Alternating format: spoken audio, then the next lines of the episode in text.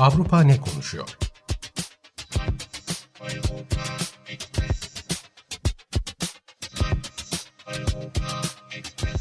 Avrupa medyasından yorumlar.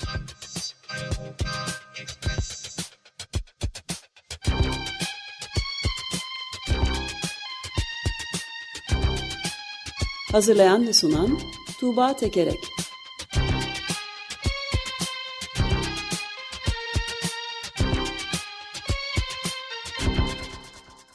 Günaydın Tuğba, merhabalar. Günaydın Ömer Bey. Günaydın. Günaydın Özdeş. Bu hafta gündemde var. Ne var? Gündemde Avrupa ne konuşuyor?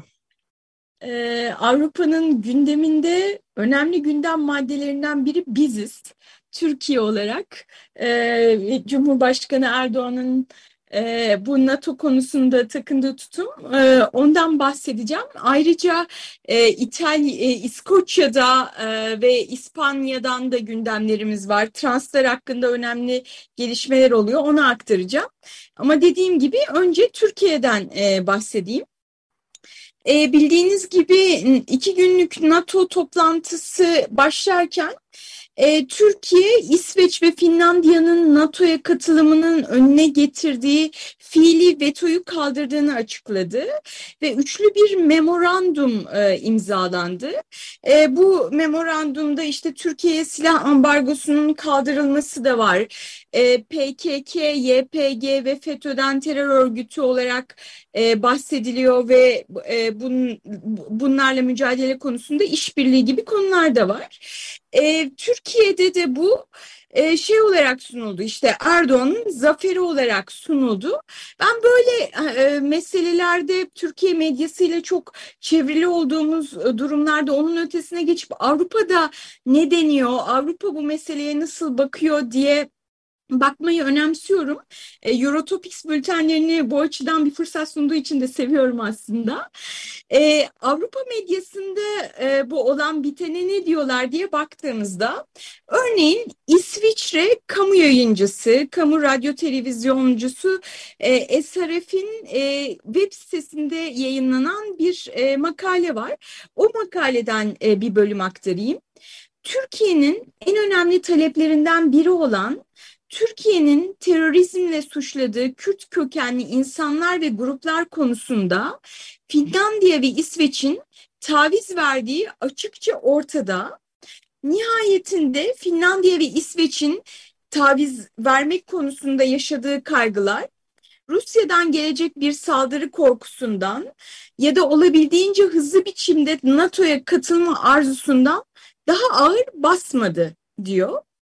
E, yani aslında baktığımızda genel olarak Türkiye'nin tüm istediklerini aldığını ve Finlandiya ve İsveç'in hani kendileri için çok önemli e, değerler e, söyledikleri şeyler konusunda geri adım attığı konusunda hani medyanın önemlice bir e, kısmı böyle düşünüyor diyebiliriz.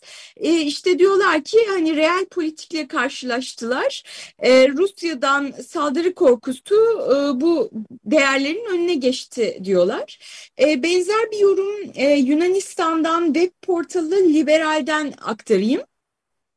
Erdoğan'ın ağır şantajı işe yaradı ve böylece İsveç ve Finlandiya ile kimi hususlarda kendileri açısından küçük düşürücü anlaşmalara varıldı. Belli ki şantaja karşı koyamayan her iki İskandinav ülkesinden neredeyse istediği her şeyi alan Türk lider Biden ve Macron'la bugün gerçekleştireceği görüşmelerde de attığı bu olumlu adımdan fayda sağlamaya çalışacak e, demiş buradaki yorumcu da. E, bu daha önce aktarmış olduğum bir yorumdu e, birkaç hafta önce Danimarka'dan Politiken gazetesinden. E, bu bir yandan e, Türkiye'nin taleplerinin karşılandığı ama uzun vadede aslında Türkiye'ye bakışa dair de e, önemli bir açı içeriyor. O yüzden tekrar aktarmak istiyorum. Danimarka'dan Politiken gazetesindeki yorumcu şöyle diyor. E, bu şey pazarlık sürecinde yazılmış bir yazıydı. Kısa vadede Türkiye'nin şantajları maalesef Erdoğan'ın bazı tavizler ve hatta belki de para almasını sağlayacak.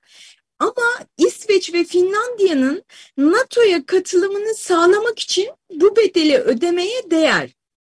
Ancak Batı'nın uzun vadede kendini Türkiye'nin demir pençesinden kurtarması şart e, şeklinde e, bir yorumu vardı. Bu Danimarka gazetesindeki yorumcunun da. E, NATO ile ilgili durum böyle. Evet yani e, Türkiye ile de bu mutabakat zaptını imzalayan İsveç'te de hükümet bayağı eleştirilere uğramış durumda senin de bahsettiğin gibi. Ama e, Dışişleri Bakanı Anlin de Erdoğan'a boyun eğmedik demiş. Ve Aftonbladet'e açıklamalarda bulunmuş İsveç'in gazetelerinden terör faaliyeti olduğu yönünde delil olmadıkça hiçbir iadeye razı olmayacağız diye konuşmuş. Çünkü 36 kişi, 33 pardon terör zanlısının tırnak içinde iadesini bekliyor Türkiye diye bir haber verdi Deutsche Welle'de de.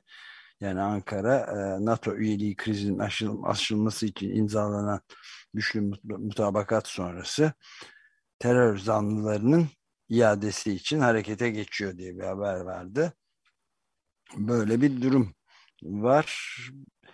E, farklı yorumlar da gelebiliyor. Fehim Taştekin de gazete duvarda Erdoğan koz kullanma ustası yine kendi oyununu iyi oynadı.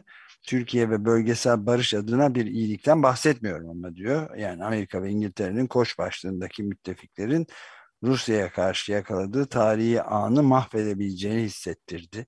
Şoke eden bir çıkıştı diyor. Bundan sonra neler olacağını göreceğiz herhalde. Evet evet ben de çok e, gerçekten merakla izliyorum. Bir yandan hani maddeler kısmen muğlak e, gibi de görünüyor. Ama medyaya baktığınızda Türkiye istediğini aldı diyor.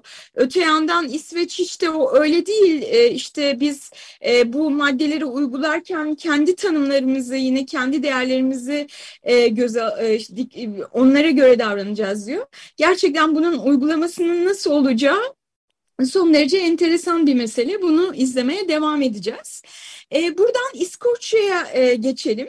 E, İskoçya bölgesel hükümetinin başbakanı Nicola Sturgeon Birleşik Krallık'tan ayrılmak için yeni bir bağımsızlık referandumu yapmak istediklerini söyledi. Bunun için bir yol haritası açıkladı ve tarih de verdi. Eğer e, bu yol haritasını uygulayabilirlerse 19 Ekim 2023 tarihinde bu sonbaharda e, yeniden e, bağımsızlık için e, bir e, referandum yapacaklar. Başbakan diyor ki bağımsızlık konusu bastırılamaz ve demokratik bir şekilde mutlaka çözüme kavuşturulmalıdır e, diyor. E, bir yandan Boris Johnson muhafazakar partinin lideri e, bu referandum talebine karşı çıkıyor. Diyor ki durun hele durum karışık zaten bir de siz işleri karıştırmayın diyor. Şöyle ki espri yapıyorum burada tabii. Yani zaten hani ekonomik durum kötü e, ve ayrıca işte Covid'den çıkış dönemindeyiz. E, şimdi bağımsızlık referandumunun e, sırası değil diyor ama İskoçya hiç de e, öyle düşünmüyor. İskoçya niye ayrılmak istiyor e, Birleşik Krallık'tan? E, Sturgeon bu konuda birkaç e, cümle söyledi. E, kendilerinin iradeleri dışında AB'den koparıldıklarını söyledi. Yani Brexit sürecinde biz Avrupa Birliği'nden ayrılmak istemiyorduk e, ve Brexit bizim istemediğimiz halde AB'den ayrılmamızla sonuçlandı diyor. Ve ayrıca İskoçya ile karşılaştırılabilir bir dizi bağımsız ülkenin, Avrupa'daki bir dizi bağımsız ülkenin daha güçlü ekonomik ve sosyal performans gösterdiğini belirtiyor. Yani diyor ki biz e, Britanya ile birlikte olmaktansa AB'nin parçası olursak daha güçlü bir e, ekonomik ve sosyal e, seviyeye ulaşabiliriz e, diyor. E, Boris Johnson bu, bu, bu e, bağımsızlık referandumuna izin verilmeyeceğini söyledi ama e, İskoçya'nın kendi hükümlerine göre bunu Britanya'nın izniyle yapıyor olması lazım. Nicola Sturgeon e, eğer izin verilmezse bunu Birleşik Krallık Yüksek Mahkemesi'ne taşıyacaklarını da e, söyledi, taşıyorlar. E, İskoçya 5,5 milyon e, kişinin e, yaşadığı bir yer. 2014 yılında bir bağımsızlık referandumu yapılmıştı ve orada halkın %55'i hayır e, demişti. Ki şimdi e, işte bu Brexit'le beraber e, bağımsızlık isteyenlerin sayısının daha fazla olduğunu söylüyor e, bir kısım yorumcu. Bir kısım ise bunu Nicola Sturgeon'un kendi bağımsızlık saplantısına atfediyor durumu ve işte İskoçyalılar Sturgeon'un bu bağımsızlık coşkusunu hiç de paylaşmıyor diyorlar. Guardian biraz ortada bir yorum yapmış. Diyor ki Boris Johnson hayat pahalılığı ve Covid'den kurtulma süreci devam ederken bağımsızlık konusunu yeniden açmanın zamanı olmadığını söyleyerek mantıklı bir argüman ortaya koyuyor. Öte yandan İskoçya'nın 2014'te bağımsızlığa karşı oy kullanmasına yol açan koşulların Brexit'le birlikte ortadan kalktığını öne süren İskoç Başbakan da haklı. E, AB'den ayrılmak konusunda düzenlenen referandumda İskoçya'nın bütün bölgeleri ABD kalma yönünde oy kullanmıştı de, diyor. E, şimdi burada e, Birleşik Krallık'tan hani izin verilecek mi verilmeyecek mi bu e, bir mesele ama izin verilmese bile yasaklansa bile hani bir sonraki e, İskoçya'daki parlamento seçimlerinin tamamen bir halk oylamasına dönüşeceği işte Sturgeon'un partisinin daha da güç e, kazanacağı e, ve ille bir şekilde bu bağımsızlık oylamasının yapılacağı ve İskoçya'nın kendi kaderini tayin edeceği söyleniyor e, son tahlilde son genel olarak yorumlarda. Evet yani bu demin sözünü ettiğin gazetenin yorumunda biraz da aslında Nasrettin yani Guardian yorumunda biraz da Nasrettin Hoca fıkrasındaki gibi sen de haklısın durumu oluyor.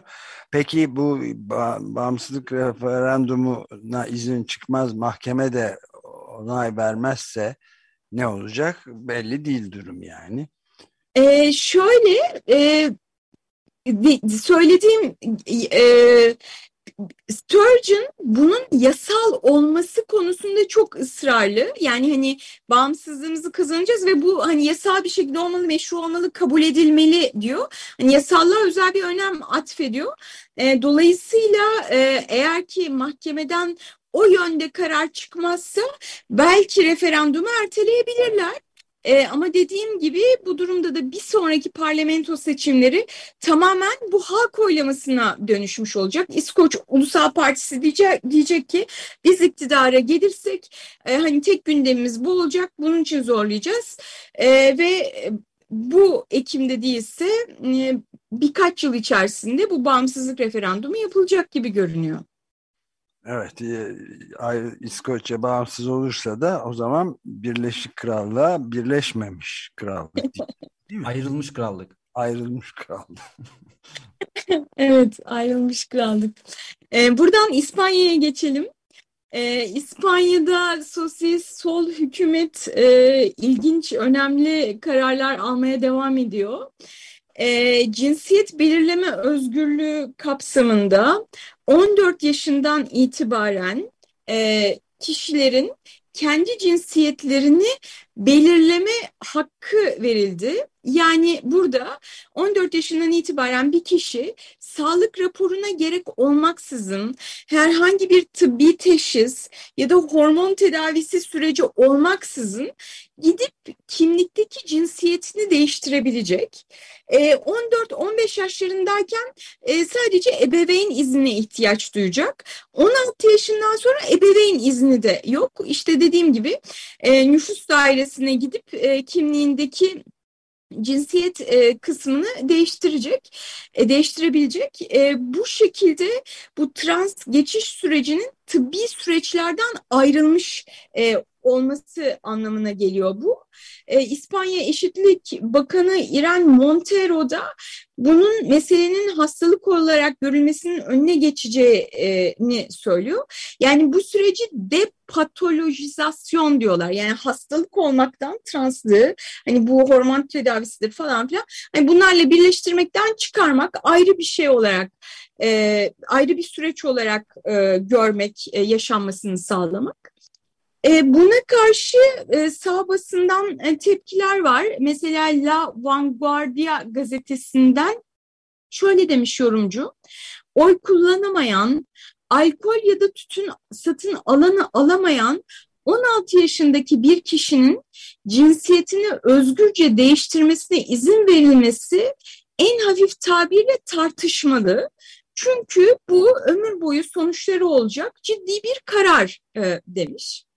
Ee, yine İspanya'dan e, ABC'den bir yorum var. Diyor ki e, yani bu yasanın cinsiyetini tayin etme hakkı ve transseksüellerin depatolojizasyonu meselelerinin düzenlemesi öngörülüyor.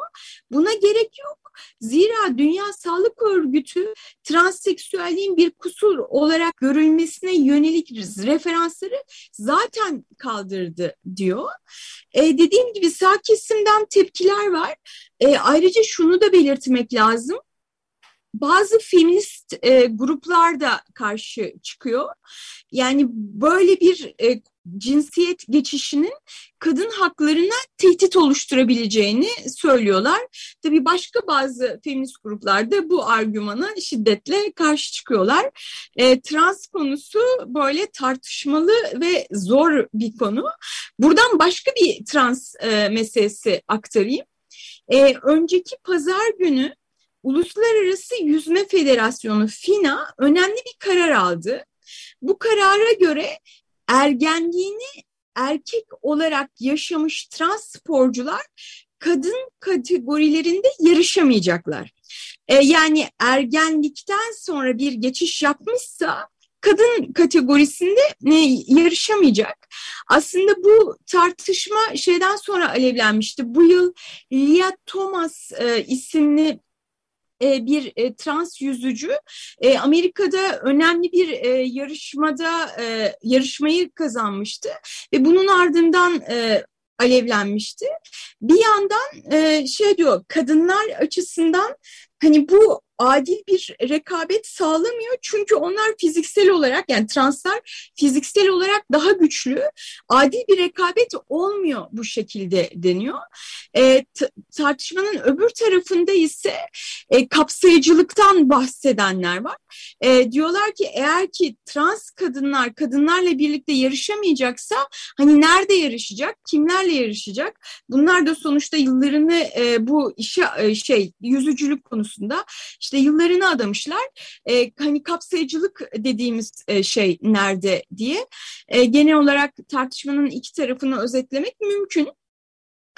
Ee, örneğin Independent gazetesinde trans atlet e, Kylie McFarkers'ın e, bir yorum yazmış. Şuna dikkat çekiyor. Lia Thomas'ın e, trans geçiş sürecinden sonra e, hormon te tedavisinden sonra eskisine göre çok daha yavaşladığını, e, eski, eskiden erkeklerle e, erkeklere yakın yüzerken şimdi erkeklerden daha geride olduğunu söylüyor. Şöyle ifade ediyor.